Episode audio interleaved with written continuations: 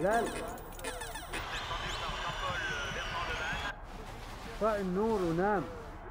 Modanın bilinç dışı.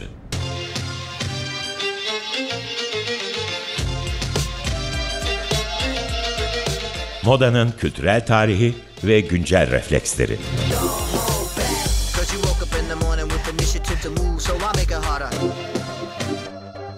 Hazırlayan ve sunan Özge Kanlı.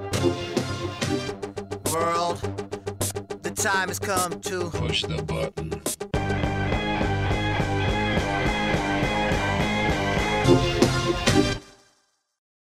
Merhaba sevgili Açık Radyo dinleyicileri, ben Özge Kanlı. Modanın bilinç dışında bu hafta Türkiye'nin pamuk üretimi ve tüketimine sürdürülebilirlik ilkesi kapsamında odaklanıyor ve tartışıyor olacağız. Bu haftaki konuğum İyi Pamuk Uygulamaları Derneği Genel Müdürü sevgili Şükran Bayçura. Şükran Hanım, davetimi kabul ettiniz ve programa katıldığınız için çok teşekkür ederim öncelikle. Ben teşekkür ederim, sağ olun. Ben konuya bir hazırlık yapmak için kısa bir tarihsel arka plan sunacağım. Sonra da size sorularımı yönelteceğim. Pamuk bitkisinin Büyük İskender'in ordusuyla Avrupa'ya girdiği tarih yaklaşık İsa'dan önce 300 olarak kayıtlara geçmiş ve İsa'dan önce 2500'lerden itibaren de Çin, Güney Amerika ve Pakistan gibi ülkelerde öncelikle tabii ki giyim kuşam ham maddesi olarak ve daha belki farklı alanlarda, endüstri alanlarında da ham madde olarak kullanılmaya başlanmış. Türkiye'de, yani bulunduğu coğrafi bölgede aslında her zaman Doğu ve Batı arasındaki o meşhur ham madde seyahatlerine ev sahipliği yapmış ve ham madde çeşitliliğinin bereketinden bir nevi faydalanmış diyebiliriz. Biz de hep büyüklerimizin o hep pamuğun, ipeğin, şekerin, buğdayın işte yerli olmasından kaynaklı, toprakların bu anlamda verimli ve buna müsait olmasından kaynaklı bu bereketten bahseder ve eskiden beri hep Çukurova'da, Güneydoğu Anadolu'da birike gelen bu pamuk etrafında veya bu tür ham maddeler etrafında birike gelmiş hak değişleri, hikayeler ve hatta bir takım sosyopolitik çıkarımlarla bizim zihnimizde hep özel bir yer edinmiştir bu ham maddeler. Fakat pamuğun yeri her zaman her şekilde bir şekilde ayrı duruyor benim zihnimde. Eminim çoğu dinleyicinin zihninde de öyledir. Biraz araştırma yaptıktan sonra ben ülkemizin bu pamuk üretimi, tüketimi ve pamuk anlayışında sürdürülebilirlikle ilgili bir uygulama yapılıyor mu diye araştırmaya başladığımda sizin derneğinize denk geldim. Üye yapısı pamukla ilgili bütün paydaşları kapsayan İyi Pamuk Uygulamaları Derneği 2013 senesinde kurulmuş ve o günden beri de pamuk üretiminin çevresel, ekonomik ve sosyal anlamlarda sürdürülebilir olması için Türkiye'nin pamuk yetiştirilen bölgelerinde faaliyet gösteriyor şu anda.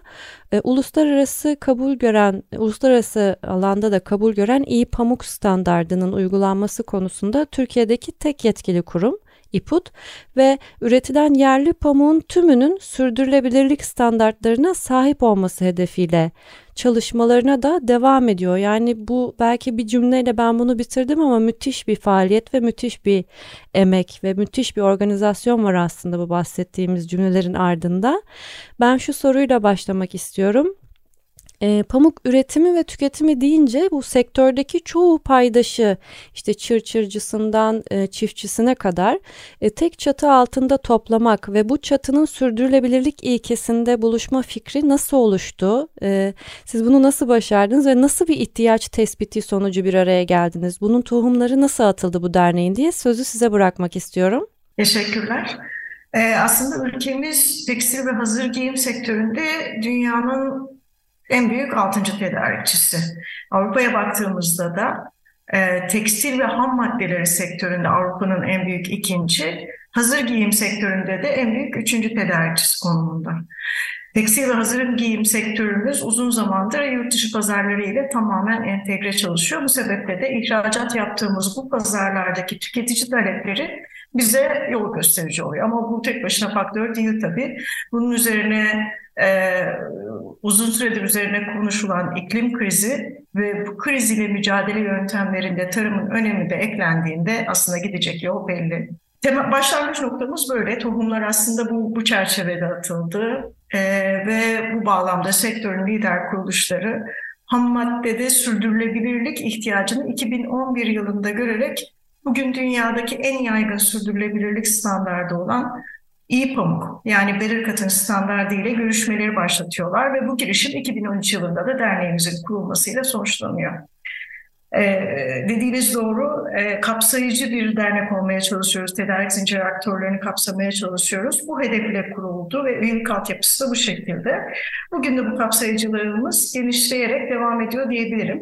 Yani bu ne demek?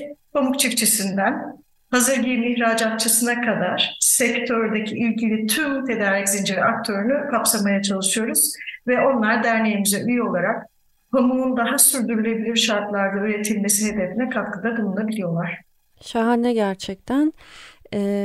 Ben çok vakit kaybetmeden size daha çok soru sorabileyim diye 4 soru hazırladım ama hemen ikinci soruya geçmek istiyorum.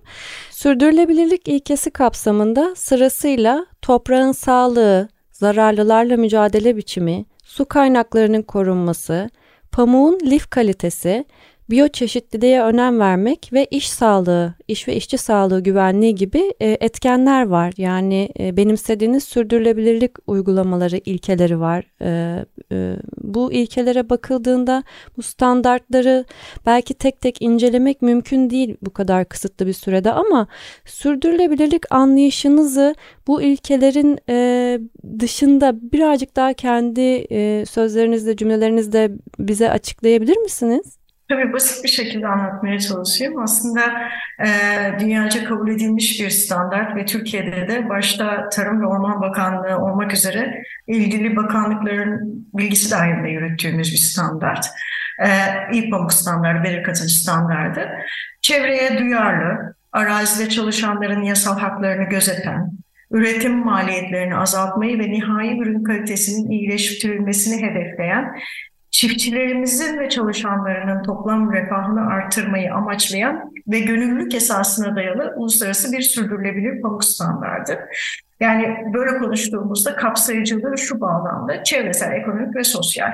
Çevresel dediğimizde işte girdi kullanımının biraz önce bahsettiğim gibi çevreye zararlı olan zirai ilaç, gübre gibi girdi kullanım azaltılması, işte hem çalışanların yasal hakları hem de üretim maliyetlerinin azaltılmasını hedeflediği için de bu bağlamda ekonomik sürdürülebilirlik. Yine toplam refahı hedeflediği için, yine yasal hakları gözettiği için de sosyal anlamda sürdürülebilirlik diye özetleyebileceğimiz bir standart. Bu çerçevede İyi Pamuk standartını aslında sıradan bir sertifika programı olarak değil, topyekün bir dönüşüm hareketi olarak değerlendirmek gerekir. Dolayısıyla ülkemizde pamuk üretiminin daha sürdürülebilir yöntemlerle yapılmasını ve tüm sektörün dönüştürülmesini hedefliyoruz diyebiliriz. O yüzden de üyelik altyapımız sadece çiftçileri değil, tüm tedarik zincirini kapsıyor aslında. Hı hı. Bu standart tarımsal üretimin en temel ilkeleri olan su koruyuculuğu, toprak sağlığı, zirai ilaç ve entegre zararlı yönetimi, biyolojik çeşitliliğin korunması, lif kalitesi ve insana yakışır iş koşullarının sağlanması gibi temel ilkeler çerçevesinde detaylandırılmış birçok kriteri içeriyor. Ve sürdürülebilir pamuk üretimi süreçlerine dahil olmak isteyen çiftçiler için iyi yapılandırılmış bir sistem sunuyor. Önce çiftçilerimiz asgari kriterlerle başlıyorlar ve ilerledikçe, gün geçtikçe daha sürdürülebilir uygulamalara geçiş sağlıyorlar. Bu şekilde özetleyebilirim. Evet. Şahane gerçekten. Bir diğer sorum genel olarak pamuk üretimi özelinde olacak. Türkiye bu konuda istikrar sağlıyor mu acaba? Ben bazı araştırmalara bakıp yıllara göre oranlara baktım. Yani gittikçe artıyor, fakat bu çok tedricen bir artış değil. Yani çok minik minik artışlarla üretimin hacminin büyüdüğünü görüyoruz. Fakat sanırım işleme oranı tam tersi yönde. Yani daha çok ürettiğimizden daha çok pamuk işliyoruz Türkiye'de ve aslında daha çok üretebiliriz. Fakat bunun hem yani daha çok üretmek, doğayı vahşice kullanmak veya işte yoğun bir şekilde bunu maddiyata çevirmekten ziyade aslında Yani hem doğaya hem de talebe karşılık gelecek oranı ciddi anlamda bu dengeyi yakalamak biraz zor olsa gerek gerçekten böyle bir coğrafyada. Hani hem ilkesel olarak standartların da çok zor işlediği, eğitimsizliklerin olduğu bir alan sonuçta. Çok farklı kolları olan bir alan. Dolayısıyla tüm bunları şöyle bir gözden geçirip siz yıllarca için işin içinde olan bir uygulayıcı, bir yönlendirici kurum olarak geleceğini nasıl görüyorsunuz? Pamuk üretiminin ve Türkiye'deki yansımalarına dair neler düşünüyorsunuz? Hem konvansiyonel hem de sürdürülebilir olarak cevap vermeye çalışayım. Öncelikle ülkemizde üretilen pamuk maalesef tüketimimizi karşılamıyor sizin de söylediğiniz gibi. Buna yani sadece sürdürülebilir pamuktan bahsetmiyoruz. Konvansiyonel pamuk da ihtiyacımızı karşılamıyor. Buna ek olarak gün geçtikçe talebi artan nitelikli pamuk dediğimiz yani sürdürülebilir pamuk da maalesef yeterli seviyede üretilmiyor. 2021 rakamları üzerinden konuşacağım, netleşmiş rakamlar oldukları için. Örneğin toplam pamuk üretimimiz, bu konvansiyonel yani tüm üretimimiz yaklaşık 800 bin ton civarında, lif pamuktan bahsediyoruz. Tüketimimiz ise o da yaklaşık 2 milyon ton civarında. Yani 2021 yılında yaklaşık 1.2 milyon ton ithal ettik pamuk. Bu da ülkemizin cari açığına takdir edersiniz ki negatif etki yapan bir durum. Aynı zamanda bu ithalat kalemi firmalarımızın dış ticaret finansman ihtiyacının da dolmasına sebep oluyor. Dolayısıyla burada kesinlikle bir sıkıntı var. Bunu aşmamız gerekiyor. Yani tüm pamuk üretimimizin sürdürülebilir bir şekilde artırılması gerekiyor. Buna diğer bir açıdan baktığımızda, sektöre yön veren lider giyim ve tekstil firmalarına baktığımızda onların da 2025 yılına kadar tedarik edecekleri ürünlerde kullanılacak pamuğun %100'ünün sürdürülebilir kaynaklardan sağlanması yönünde hedefleri mevcut. Bu hedeflere ulaşmak için de tedarikçilerini yani bizim Türkiye'de üretim yapan firmalarımızı zorluyorlar. Bu şartlar altında zaten ekonomik gerekçesi de kalmayan, yüksek maliyetli ve çevreye zarar veren konvansiyonel pamuk üretim modellerinden daha sürdürülebilir ve izlenebilir modellere geçiş daha hızlı ve daha yaygın bir şekilde sağlanmalı. Birazcık da bu geçişi nasıl sağlayabiliriz onun da altını çizmek istiyorum. Evet, lütfen. Bu genişlerin sağlanabilmesi için pamuk üretiminde ileri yöntemleri kullanarak yüksek verim sağlayan bazı ülkelerde de yapıldığı gibi bunlara örnek olarak Amerika, Brezilya, Avustralya, Yunanistan ve hatta İsrail verebiliriz. Bu ülkelerde olduğu gibi ülkemizi kendi ulusal sürdürülebilir pamuk standartına ihtiyacı olduğunu düşünüyoruz. Bu ulusal standart, kendi şartlarımızda, kendi ihtiyaçlarımıza yönelik oluşturduğumuz bu standart, aynı zamanda uluslararası standartlarla da eşdeğerlik kazanmalı ki, ihracata konu bir ham madde olduğu için orada da bir sıkıntı yaşamamalıyız. Buna ek olarak bizim ülkemizde zaten yaygın bir yerel teşkilatlanma var. İster Tarım Bakanlığı'nın olsun, ister diğer bakanlıkların, ilgili bakanlıkların olsun. Bu teşkilatlarda kullanılarak bu standart aslında ülkenin kendi ulusal standardı haline getirilebilir diye düşünüyoruz. Ve bu standarda uyumlu üreticilerimiz de ilave destekleme politikalarıyla teşvik edilerek dönüşümün hızlanması sağlanabilir. Buna ek olarak sadece destekleme politikaları değil, destekleme politikalarından tarımsal eğitim ve yayın politikalarına kadar her politikanın ana ekseninin de sürdürülebilirlik oluşturmak zorunda artık. Dediğim gibi iklim krizinden bahsediyoruz çünkü. Sürdürülebilirlik standartlarına uygun üretim yapan çiftçilerimiz sadece parasal yönden değil, teknik ve altyapı ve finansal anlamda da desteklenmeli.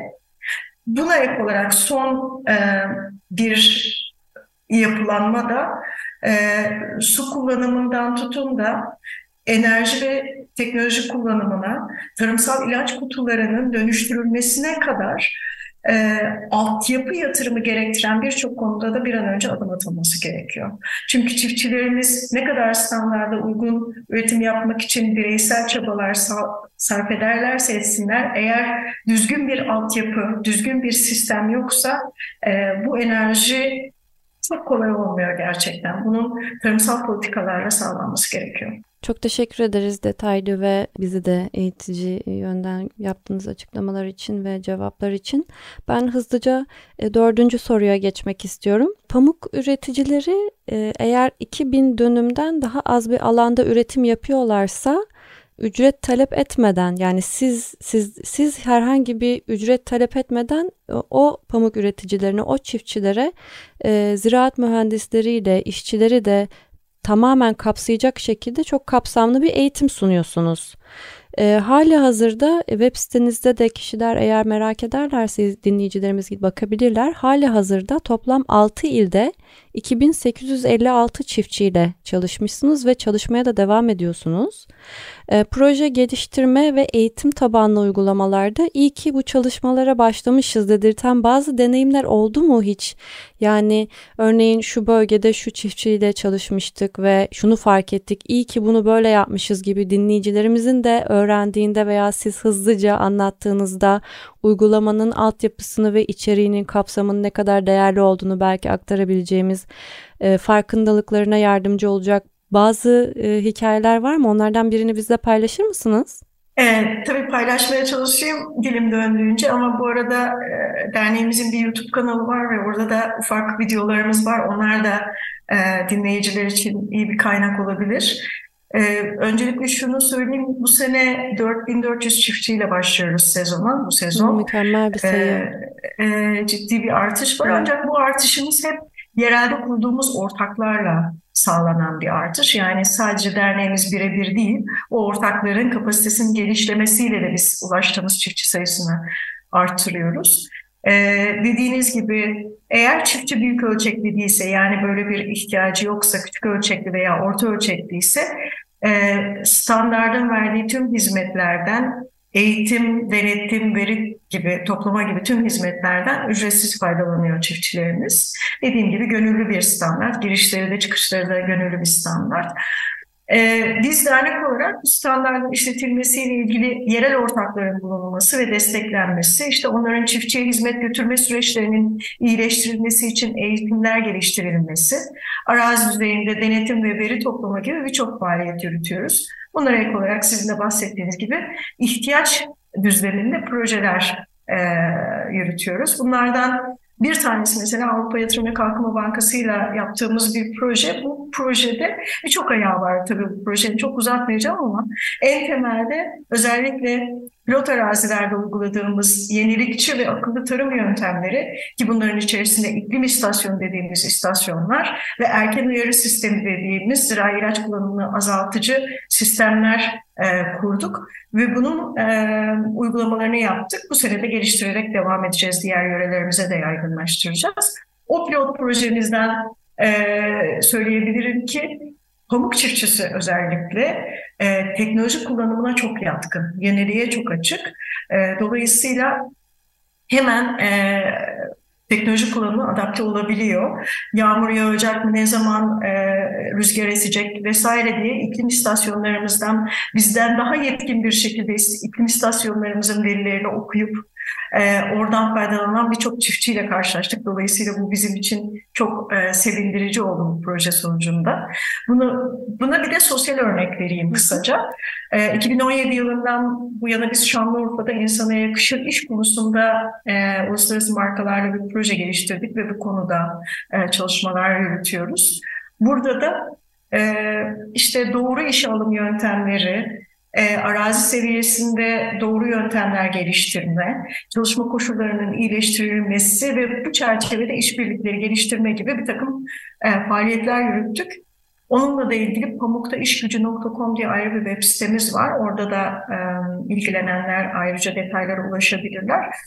Burada da şunu gözlemledik. Hem hizmet götürdüğümüz, eğitim götürdüğümüz çiftçiler, hem sürekli işçiler hem de geçici işçiler bilgiye ulaştıklarında davranışlarında değişiklik o kadar zor değil gerçekten. Evet.